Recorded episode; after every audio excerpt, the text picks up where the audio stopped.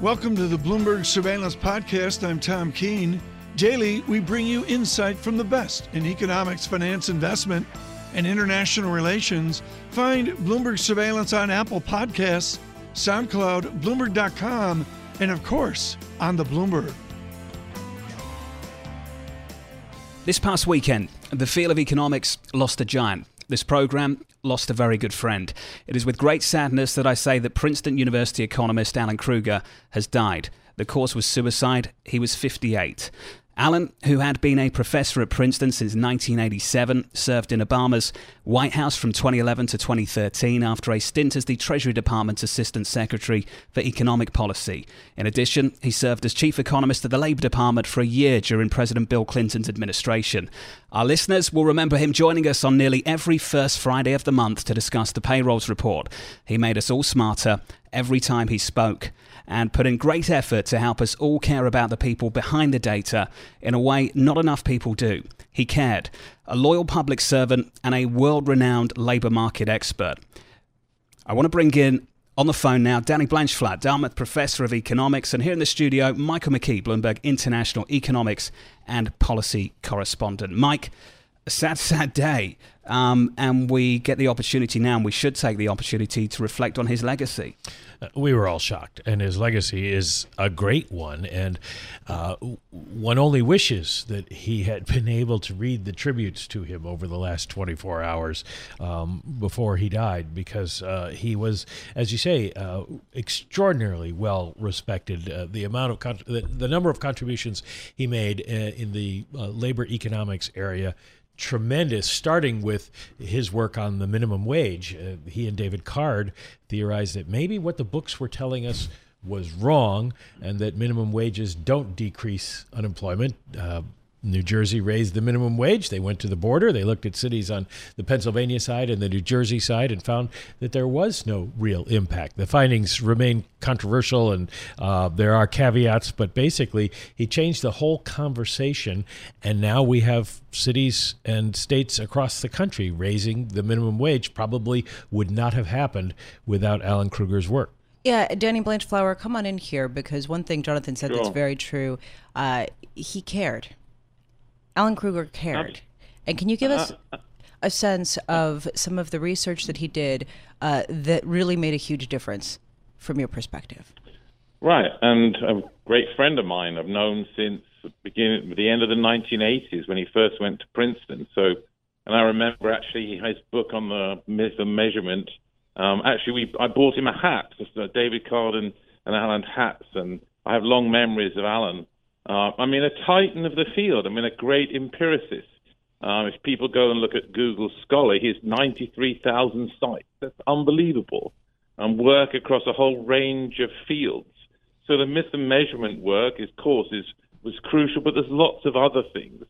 There's work on education. There's early work on growth. Um, there's work on inequality, on computers, on Uber, on terrorism, on long-term unemployment on opioids, all, all, all, all work related to problems out there that Alan saw about trying to look at problems in the world, try to do something about them, and trying to fix them. And obviously, we should also talk about the policy work that he did um, as chief economist at the Labor Department for Robert Reich and Bill Clinton, who wrote a beautiful comment yesterday for him.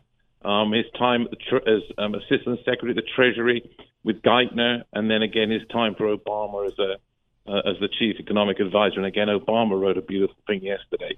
So this is a sad, sad loss for our field, a sad loss to me of a friend. Danny, let's talk about the late 80s. Michael talked about Alan's contribution to the minimum wage debate. It was the late 80s, and overwhelmingly, there was this massive consensus that for low wage workers, if you established a minimum wage or put up that minimum wage, it would damage employment. Just walk me through how much Alan Krueger did to just change the way we think about something right. that we take for granted now. Right. I mean, I was I remember it very well. The early 1990s. I mean, I, have been working on wages, and I remember David Card and Alan working on this project. I went to the original con- conference about the book in I think 1994. I think it was. And basically, the the thing that they did was was path breaking in two senses. It was path breaking because of the result you've talked about. Uh, and it was path breaking because they, they conducted experiments which actually have taken over in economics, which in the in the 80s and early 90s was just dominated by theory. So Alan and David, particularly and Alan later, pushed this thing where you go and look at the world. And what they looked at was this experiment. I mean, they're sitting in Princeton. They're interested in what goes on to, at the minimum wage, and they and they looked at an experiment of fast food houses um, along the border between New Jersey and Pennsylvania, and you saw a rise in, in the in the minimum wage in, in I think it was in New Jersey, if I recall. And what they did was they actually looked and went and measured what happened. And what they found was one of the big things they found is as the minimum wage was was increased, what you saw was that people actually ended up um, they hired better people, but people stayed longer. So actually, what it turned out was employment. In fact, in some of the results, you actually see a rise in employment. So a rise in the minimum wage from a very low level generated the result that employment actually rose. And this was hugely controversial. You can look back at the at the literature and the comments made by all kinds of people about the work that they did, and this generated a huge debate. And I think the answer, the big deal was a rise in the minimum wage when it was so low actually had positive employment effects. So that was hugely controversial, but methodologically, really, they introduced this thing where you go and look at the world, you see what happens there, and you report it. And that's why the book was so important. And then Alan followed all kinds of stuff like that later uh, and conducted surveys and so on, and did so when he worked for President Obama. Um, so, I mean, I mean, as I said, I think the right word I would say is a true titan. And the other thing I should say, and, perhaps go back to what Mike was saying, I think the question, Alan was an absolute shoe-in to win the Nobel Prize. There's no doubt of that. Probably the greatest, the greatest empiricist we've seen of our age. We really have lost someone who was really important. The um, the idea that uh, he uh, looked at data and gathered data that wasn't available and based his conclusions on data very important right. because a lot of people look at his career they look at the minimum wage they look at his employment in two democratic administrations and they say he had to be a liberal Democrat. But he was really uh, an economist looking mm-hmm. at problems, as Danny said.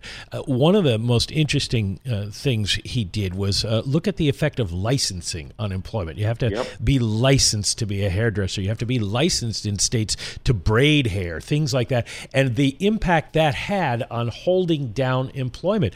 And that is a conservative cause. And a lot of people on the Republican side have cited that as important work. So it wasn't that he was taking a liberal or conservative viewpoint, he was right. taking an economist's well, viewpoint. And he really also highlighted the opioid epidemic as a problem for the labor force, showing, detailing how nearly half of men aged 25 to 54 uh, and not in the labor force took pain medication every day. This was revolutionary, Danny, and, and definitely changed the conversation in the United States about this uh, about this epidemic? Absolutely. I mean, it had a big influence on me. Uh, I talked to Alan about the work that he'd done. I actually went off afterwards and wrote a paper myself about pain. I mean, Alan's work is, was really important. I mean, let, us broaden it. Um, the work on pain was really important. The work on people leaving the labor force was really important. So this was about. I mean, I, I, I absolutely agree with everything Mike just said. I think you would also say his work was about trying to improve the human condition. I mean, think about um, this work about opioids. Mike's completely right. This is not political. I mean, I always think that what Alan did was he snapped at the heels of complacency, tried to look at things and said, is that right? So he went and worked on Uber. There's a great paper he worked on trying to look at what happened at Firestone, looking at the looking at the evidence from the factory and said, why did those Firestone tires fail? Turned out they failed because the quality of workers who actually made them in a two week period was actually the really important thing. But Alan went and looked at the data and thought about it, as, as, as Mike said, not political in that sense, trying to think about improving the human condition and understanding how, how the economy works. And I think that's, that's crucial and central to, to his contribution. Yeah. I mean, uh, work on inequality. What, yeah. what, what, why, why is inequality rising? What's the cause of it? he talked about computers and the use of computers impacting people's wage rates. That's not political. It's about trying to understand what, how the world works. Danny, it's great to catch up with you. Danny Blanchflower, Dartmouth Professor of Economics, and a special thanks to Michael McKee, Bloomberg International Economics and Policy correspondent. We should say that if you are having thoughts of suicide, please do call the National Suicide Prevention Lifeline at 1 800 273 8255 or go to speakingofsuicide.com forward slash resources. Princeton University economist Alan Krueger has died. His contribution to the field of economics cannot be overstated. He will be missed by all that knew him, including all of us here at Bloomberg.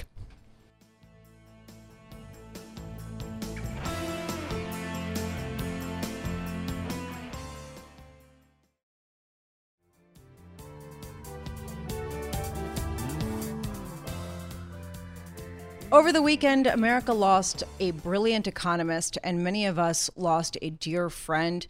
Uh, this, according to former President Barack Obama, he was talking about Alan Krueger, the Princeton professor and uh, advisor to uh, former Presidents Obama and Clinton. Uh, President Obama saying he saw economic policy not as a matter of abstract theories, but as a way to make people's lives better. He died over the weekend at age 58. The cause was suicide. Uh, we want to remember Alan Krueger for so many things, for his contributions to the field of economics, but also to his personality which uh, graced this show, graced many shows on Bloomberg and throughout uh, the media and economics profession, influenced politics, crossed both aisles of the political spectrum. And joining us to do so, Betsey Stevenson, Bloomberg opinion columnist, former U.S. Department of Labor chief economist, currently uh, associate professor of public policy at the University of Michigan's Ford School, joining us by phone. Peter Coy, also joining us, Bloomberg Business Week uh, head of economics here in our Bloomberg 1130 studios. Uh, Betsey, I want to start with you. I, I know you know uh, you knew Alan Krueger personally. Can you give me a sense of what his biggest contribution in your mind was to the economics profession? Oh, that's a really uh, hard place to start. I think um, Alan's biggest contribution to the profession was his insatiable curiosity, and that insatiable curiosity led him to um, investigate so many things that have gone on to be incredibly important. Lots of people cite his minimum wage work, um, which really, through careful empirical analysis, showed that um, the kind of negative employment effects that we our our models taught us might happen with the minimum wage didn't seem to be as bad in practice. Um, and that again came out of his real curiosity. He had a knack for trying to identify um, what economists call natural experiments, trying to look around the world and see is there something that can help me get at the root causal uh, effect of some kind of policy. And so with that, you know, he's pioneered a real empirical revolution. And uh, and so I think if you ask somebody in the profession what's his biggest contribution, it was um, what some people call the credibility revolution, bringing empirical analysis to economics in order to be able to objectively look at questions and find the answer regardless of your preconceived notions uh, based on scientific uh, analysis. Peter Coy, come in. Boy, uh, you were the chief economist of the Labor Department, which was a job he had had before. Uh, what what did he tell you before you took that post? Um, you know, he uh, uh, for me, it was a really um, tough decision whether I should take that post because I was actually still an assistant professor. I wasn't tenured yet. Um, and, you know, Alan had the view that it was a really hard job, but it was incredibly um, fulfilling. And that what we were doing in our profession was trying to make people's lives better and getting some experience on the ground, um, you know, actually working with the policy um, that we were um, studying and debating would make me a better economist, and he was right. All right. Peter, you know, it's interesting to me. Uh, I'm thinking of some of the more recent contributions uh, that Professor Krueger made uh, having to do with the opioid epidemic, yeah. where he changed the conversation very much right. uh, about what the impact was. Can you give us a sense of, of how much he did uh, change that conversation? You know, as Betsey Stevenson said, he was all about getting the data and looking at it in fresh ways. And people had a sense that opioids were an issue, but it wasn't until he gathered the data that people grasped how big the issue was. I think he found that if you looked at um, working age males who were not in the labor force. Close to half of them were taking uh, painkillers of one kind or another, and that you know could have been. It's hard to disentangle the cause and effect, whether it was because they were in pain that they were out of the labor force, or whether it was taking the painkillers that made them unfit for the labor force. But one way or another, it was uh, crucial information that has uh, really, I think, made people even more sensitive to the depths of the opioid crisis, and as many other things he's done, led to policy changes. So definitely, uh, Alan Krueger made a lot of contributions on the economic side. Uh, on a personal level, he was just a wonderful guy. And Betsey Stevenson, uh, you you spent a lot of time with him.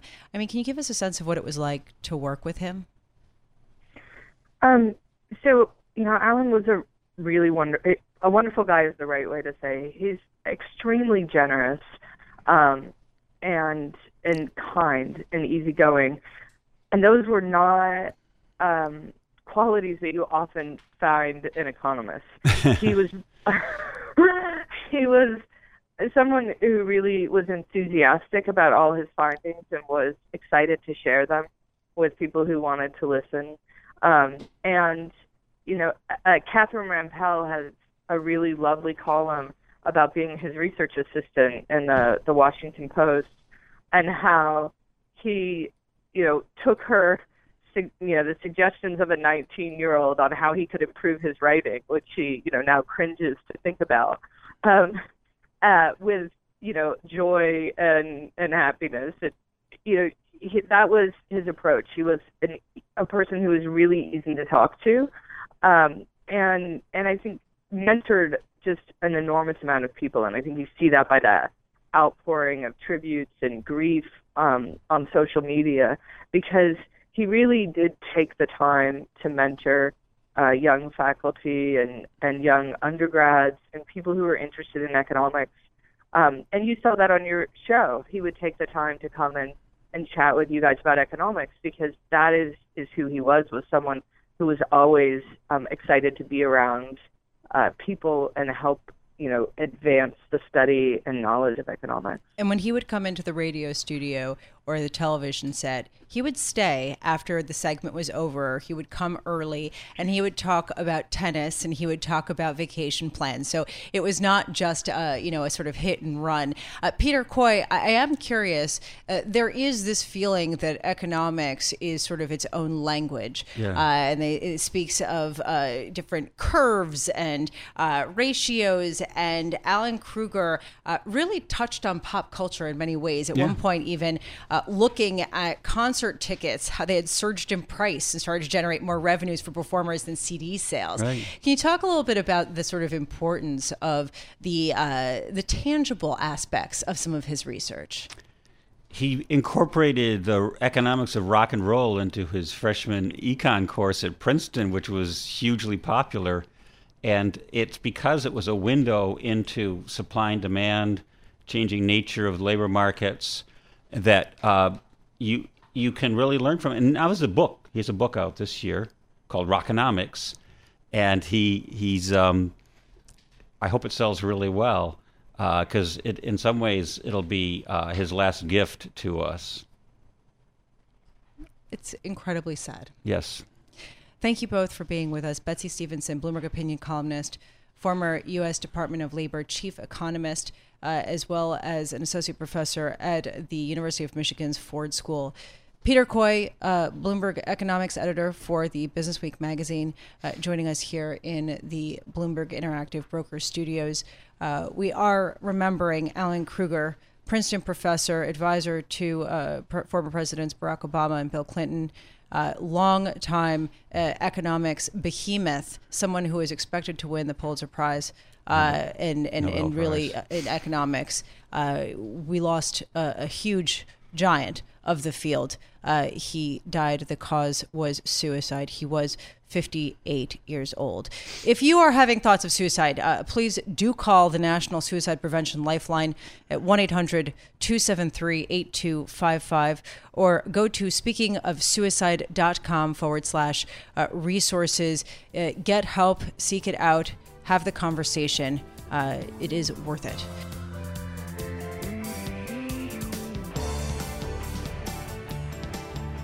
Thanks for listening to the Bloomberg Surveillance Podcast. Subscribe and listen to interviews on Apple Podcasts, SoundCloud, or whichever podcast platform you prefer. I'm on Twitter at Tom Keene. Before the podcast, you can always catch us worldwide on Bloomberg Radio.